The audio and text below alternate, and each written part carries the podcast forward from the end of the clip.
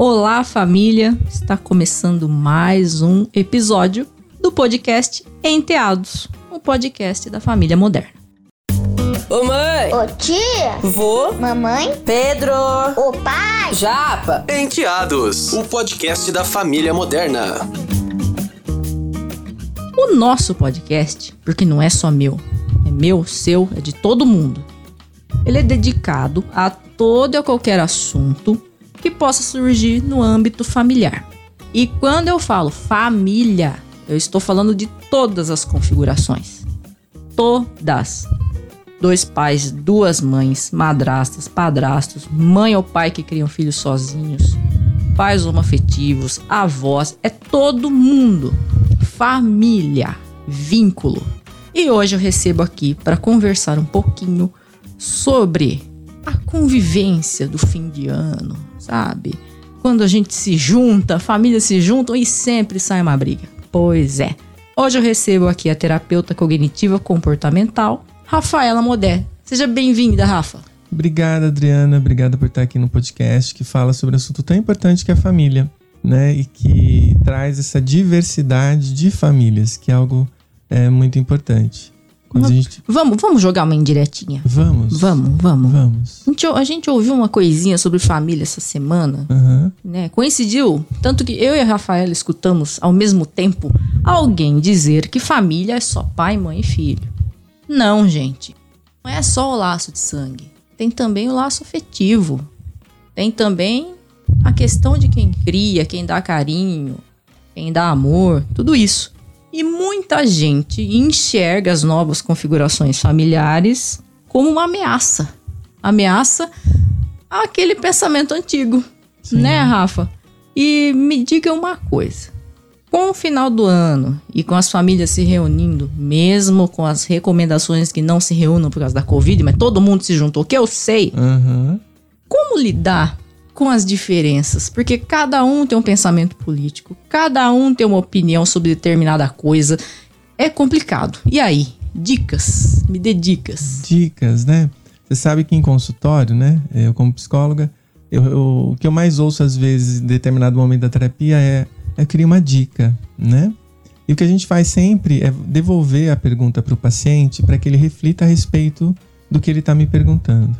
Quando a gente pensa na- nas, nas discussões que muitas vezes acontecem no âmbito familiar, quando a gente pensa que muitas brigas acontecem nessa época de fim de ano, né?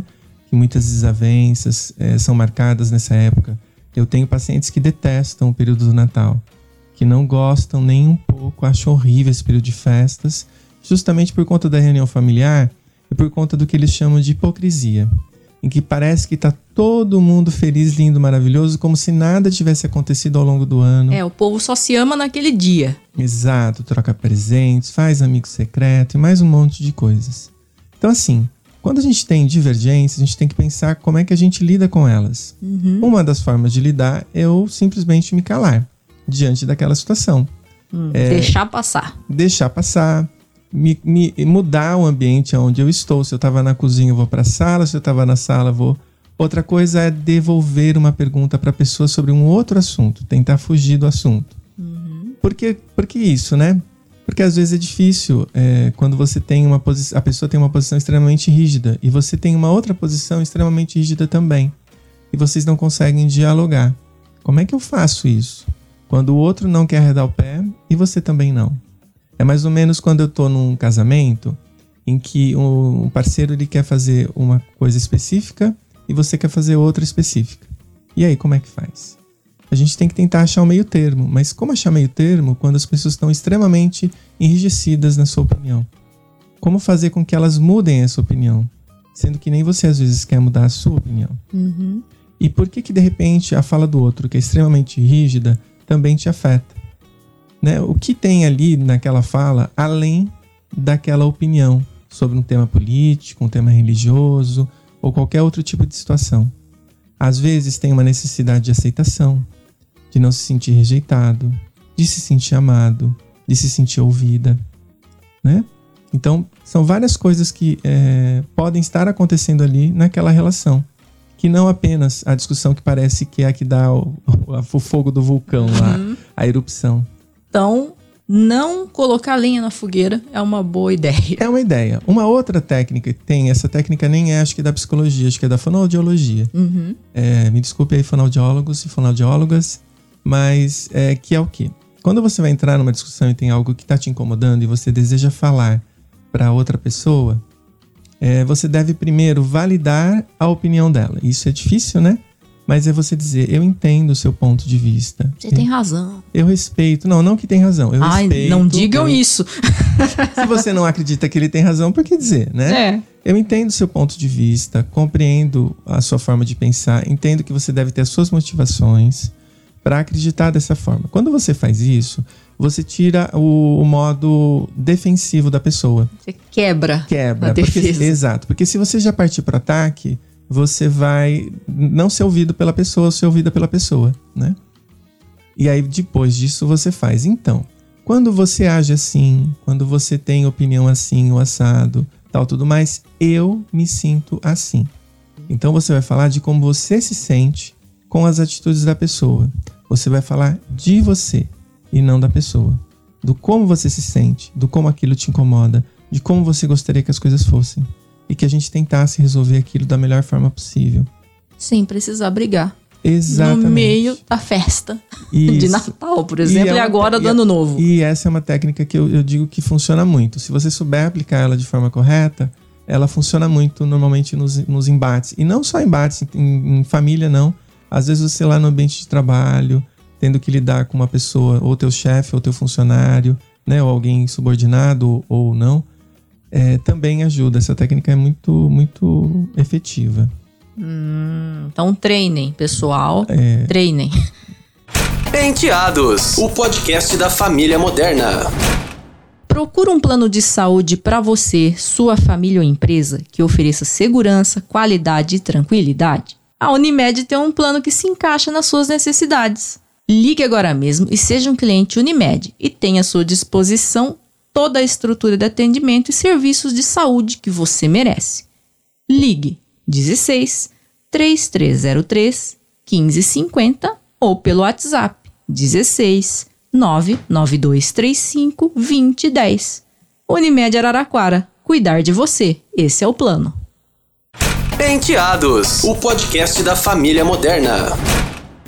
Bom, também tem outro, outra situação, assim. Colocando algumas situações que às vezes a gente observa, às vezes alguém comenta. Por exemplo, os adolescentes. Muitas vezes, né?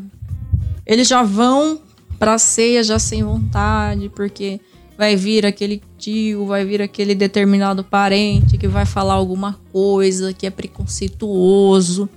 E aquilo atinge o adolescente, aquilo fere, né? Como que o adolescente pode lidar com isso? Por quê? Um adolescente que tem 14, 16 anos, geralmente as pessoas não querem levar a sério, né? Ah, você é uma criança, não vou levar a sério o que você tá pensando, não sei o quê, né? Tem muito disso. Tem. A gente tem também famílias, às vezes, com algum membro da família extremamente agressivo, né? Ou extremamente desestruturada no sentido emocional mesmo, né? De não dar suporte para aquela, para aquele adolescente, às vezes até para aquela criança. né? Às vezes não, muitas vezes.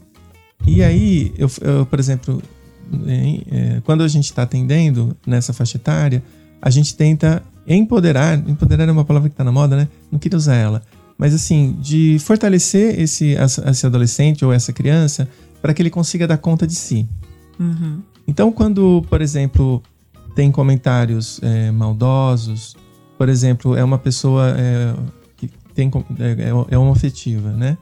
E, e tem um avô que toda vez fala, para com isso, isso é coisa de marica, ou sei lá, qualquer outro tipo é, de... co- coisas que machucam muito. Exato. Ofensivas. Isso, e que você vai se sentir muitas vezes. Tem um lance da revolta, mas a partir do momento que você assume quem você é, você tem que estar feliz com você, sendo quem você é. Viver na sociedade sendo quem se é é algo extremamente corajoso. Então exige coragem de enfrentamento. Mas você, a partir do momento que você se aceita como você é, quando vem esse tipo de fala, ela não deveria te atingir. Se ela te atinge, é porque ainda falta uma autoaceitação. Porque o que, que a gente vai fazer com o vovô, com a vovó, ou sei lá quem, que de repente tem esse comportamento. Você vai falar, como eu falei agora há pouco, de repente verbalizar, dizer o quanto você fica chateada com isso, mesmo que você não seja ouvida, mas verbalize para eles terem ciência do que está acontecendo, né? Não deixar de verbalizar. E verbalizar não naquela coisa do brava, irritada, gritando, porque também isso diminui a, possibilidade de você ser ouvida ou ouvido. E aí você é, se coloca e lembra que tá tudo bem você ser quem você é, mesmo que seus avós não te aceitem, mesmo que outras pessoas da sua família não te aceitem. E aí você vai buscar o quê? Uma rede de apoio em amigos, em outras pessoas, um familiar de repente que pode te ajudar. Essa rede de apoio é que vai ajudar você a estar tá forte para poder enfrentar quando vier essas coisas. Então, sei lá, você teve uma reunião familiar, surgiu um comentário maldoso, tem aquela amiga que você vai pegar e desabafar. E aí vai te ajudar pra caramba. Então, ter sempre uma rede de apoio, ter sempre alguém que você pode contar e ser quem você é. Né? E, se, e se aceitar, se amar, gostar, curtir, né? Então, Rafa, vamos pegar o gancho do seguinte. Você é uma mulher trans. Sim. Totalmente independente, tem seu emprego, você, né, como estávamos conversando antes, tem uma posição privilegiada porque muitas vezes a mulher trans está à margem da sociedade. Sim. E muitas vezes existem problemas nas famílias, né, de não aceitação disso. E por mais às vezes que você já tenha isso resolvido e tudo, bate aquela raiva, aquela raiva, aquela tristeza, né? Sim. Como lidar com isso? Porque eu tenho certeza que tem mais gente nos ouvindo, né? Que gostaria muito de assumir quem realmente é, mas não tem coragem. Qual é a dica que você dá? Essa é uma senhora dica. É, é uma senhora dica. Eu vou contar rapidinho. Pode contar, Tá, pode contar. é, Eu acho assim. que se você contar um pouco da tua vivência, talvez isso ajude essas outras pessoas que estão nos ouvindo. É, eu acho que eu, eu, eu tenho 48 anos. Eu venho de uma geração muito mais preconceituosa do que a atual. Um preconceito muito maior e morava numa cidade bem menor que Araraquara. Eu morava em Matão. Uma cidade de, bem religiosa e tudo mais, né? É, que também tá mudando em relação a essa parte do preconceito. Mas eu tinha medo. Medo do que viria. Medo de ser uma pessoa que teria que viver de prostituição. E aí eu vivi como no, outro gênero durante muito tempo para tentar me proteger, mas sendo extremamente infeliz, né? Sempre tendo uma questão. E eu acho que chega uma hora na vida em que a gente não aguenta mais se esconder. Por mais e o medo é isso, né? Isso não serve só para uma questão de assumir quem eu sou, mas de enfrentar os medos.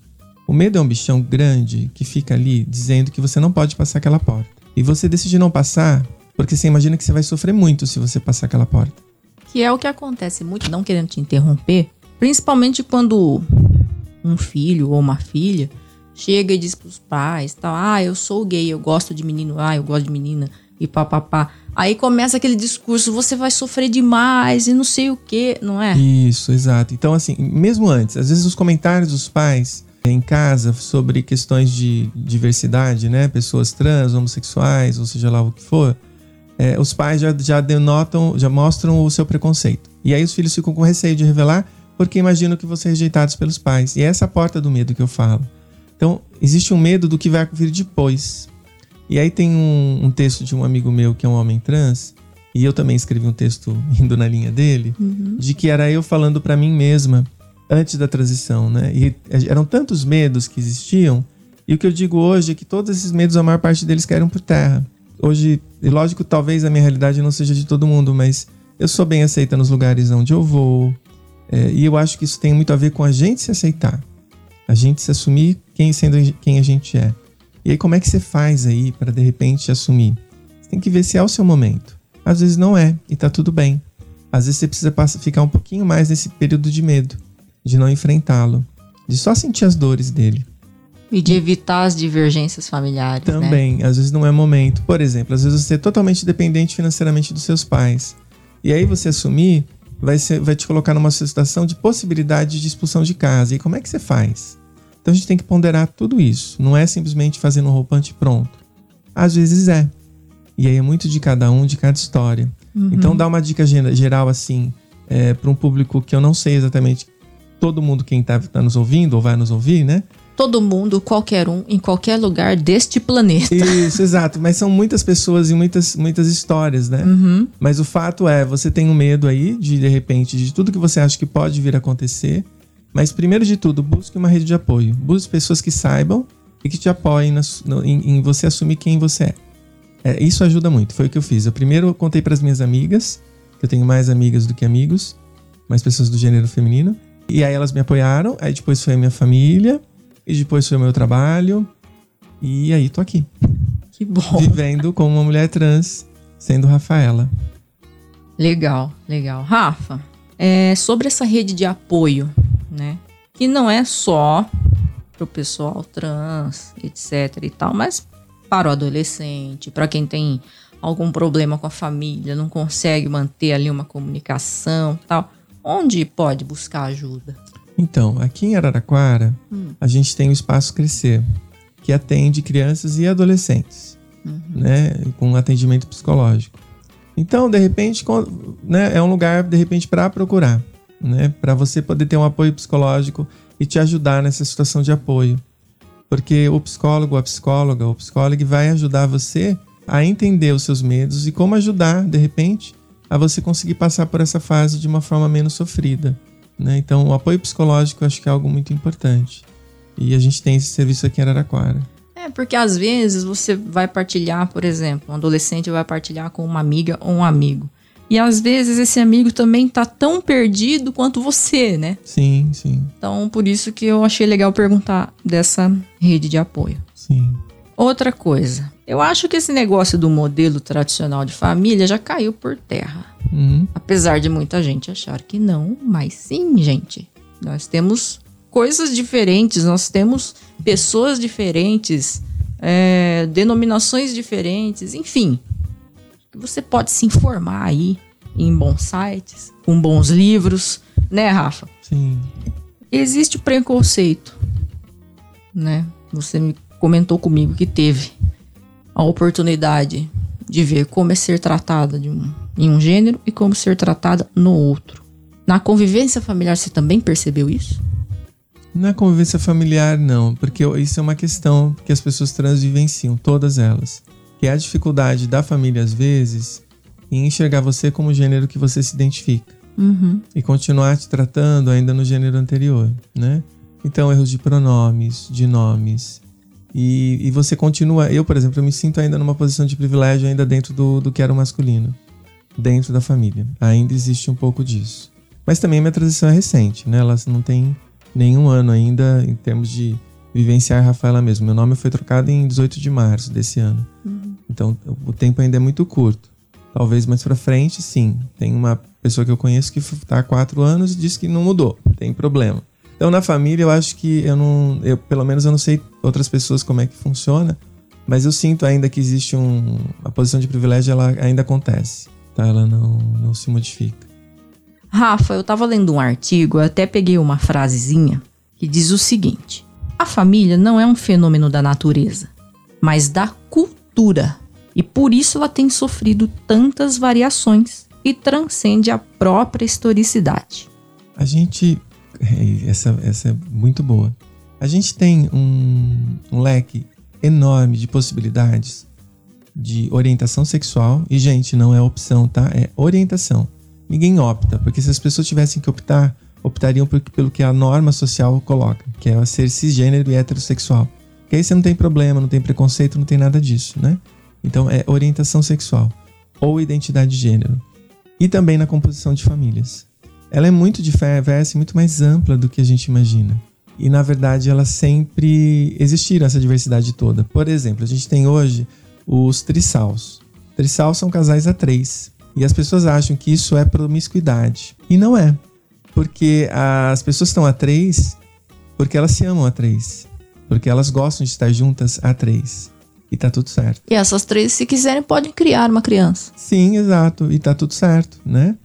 É, ah, vai ficar confuso na cabeça. Não vai, não, não vai. O importante é existir amor, existir educação, existir acompanhamento. Uma coisa que muitas vezes a família normativa, ela não dá. Né? Não tô dizendo que ela não dê, ela dá também, não é isso. Mas algumas não dão. Não, não tem Algumas estrutura não tem- nenhuma. Exato. E a gente sente muitas vezes o, o- a criança, o adolescente, eu atendo adolescentes acima de 14. Adolescentes que muitas vezes estão desestruturados por conta da ausência da presença e do amor e do afeto dos pais, né? E aí a gente tem, por exemplo, o poliamor, que é uma outra possibilidade de relacionamento, né? Que ao invés de serem, por exemplo, pessoas juntas, né, no mesmo relacionamento, uma pessoa tem um relacionamento com o fulano e, a- e com outra pessoa, e o seu parceiro também pode ter relacionamentos com outras pessoas. É pra todo mundo? Não. Eu, por exemplo, não me encaixo. Eu tô no padrão monogâmico, eu gosto de ter uma pessoa só. E tá tudo certo. Mas também tá tudo certo com quem quer. Quem sente necessidade de ter outros parceiros. E não cabe a nós julgar. Exato. E nem ao tio do pavê, por exemplo, numa dessas festas, julgar. Exato. E muitas vezes no padrão monogâmico a gente tem pessoas em sofrimento, né? Vivendo situações extremamente doloridas, dolorosas e permanecendo nelas por conta de convenções sociais. Então, assim, ah, tá errado? Não, gente. Assim, é, é o que cada um decide pra si na vida, é o que cada um é em relação à sua vida e é respeitar tudo isso. né? Não- a gente não tá aqui pra fazer propaganda disso. Não é isso. É só dizer que precisamos de respeito, de tolerância em relação a tudo isso, né? E a Declaração de universal, do- dos Direitos Universal dos Direitos Humanos, né? É, tem uma, um- uma carta que foi escrita depois, acho que em 97, que é sobre tolerância. E vai falar sobre justamente isso, da gente respeitar essa diversidade toda. E de respeitar não é impor. Então a gente não tá aqui para impor um modelo, ah, que todo mundo agora deve ser poliamor, trissal, qualquer coisa parecida. Não é isso. Ou que todo mundo deve ser trans, tal. Não, não é isso. É só dizer que existe essa variedade e que a gente deve respeitar essa variedade. A gente tem um caminho longo ainda a ser trilhado, né? Porque às vezes as pessoas ficam assim: nossa, mas é um casal homoafetivo, adotaram uma criança, não sei o quê. Hoje tem tantos casos disso, né? Então, assim, não tem nada de novo nas famílias, elas sempre estiveram aí, Sim. né? É por aí, seria isso. Sim, exato. E isso, assim, é, a sensação que o patriarcado, patriarcado é essa estrutura normativa que nos acompanha há séculos, né? Que é o homem sendo o, o chefe da família, o detentor de todo o poder e de todo o privilégio, e a, a esposa simplesmente submissa, se sujeitando a todas as vontades e desejos desse homem, né? E com a, a finalidade de criar os filhos e nada além disso. E as filhas aprendendo a fazer um enxoval, Isso, enquanto os meninos aprendem a ser meninos, entre aspas. Exatamente.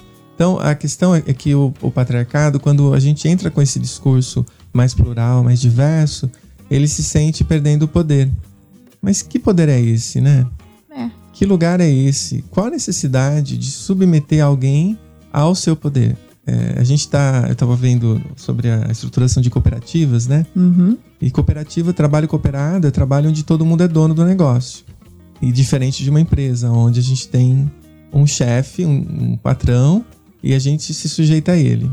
E as pessoas têm dificuldade de entender esse esquema cooperado. E a mesma coisa, dificuldade de entender uma família onde todo mundo tem voz, onde todo mundo pode opinar, onde a gente pode chegar num consenso, onde a decisão não tem que ser do pai, ela pode ser de todos. Rafa, E isso já é pensar em democracia. eu né? acho que é preciso fazer um outro podcast, porque eu creio que as pessoas vão ter perguntas, vai ter gente querendo saber mais, mas o nosso tempo não é muito longo, é curto. Então vamos recapitular, né? Para uma boa convivência em família, principalmente nessas épocas. Evitar divergências, né? Você falou.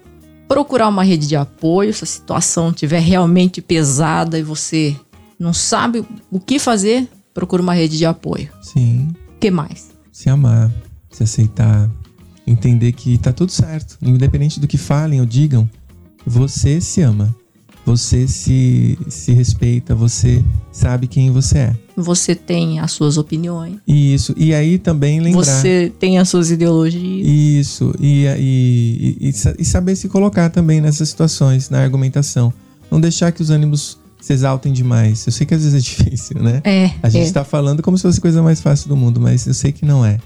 E o são só respeito acima de tudo. Exato, exato. Entender que o outro Isso, isso que é difícil numa democracia. E, e a democracia ela vale para as famílias. É entender que o outro, ele pode ter uma opinião divergente, o que ele não pode é impor a opinião dele. Sabe, você falou isso, eu pensei agora no seguinte, né? Nós estamos vivendo tempos sombrios, Sim. né? Eu acho que essa questão do respeito das ideias e de tudo mais é importantíssima.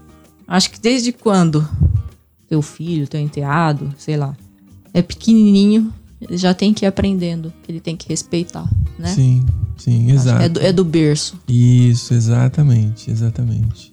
Rafa, obrigada. Eu que agradeço. Foi uma conversa sensacional. Também gostei muito. Então, para você que está aí confuso, não tá afim de ir naquela ceia, tudo bem, mas faça uma forcinha, aguenta um pouquinho e diálogo. Diálogo é a chave de tudo, sempre. Sim. Rafa, quem quiser falar com você, trocar uma ideia, agendar uma sessão, como faz para te achar? Então, eu tenho o Instagram, né, que é o rafaela.modé, modé M-O-D-E, ponto psicologia. E meu telefone WhatsApp, que é o 16 98187 8887. Obrigada, Rafa. Eu que agradeço. Muito obrigado aí pela oportunidade. Esse foi o Enteados de hoje e até ano que vem. Ô mãe, Ô tia, vô, mamãe, Pedro, ô pai. Japa. Enteados, o podcast da família moderna.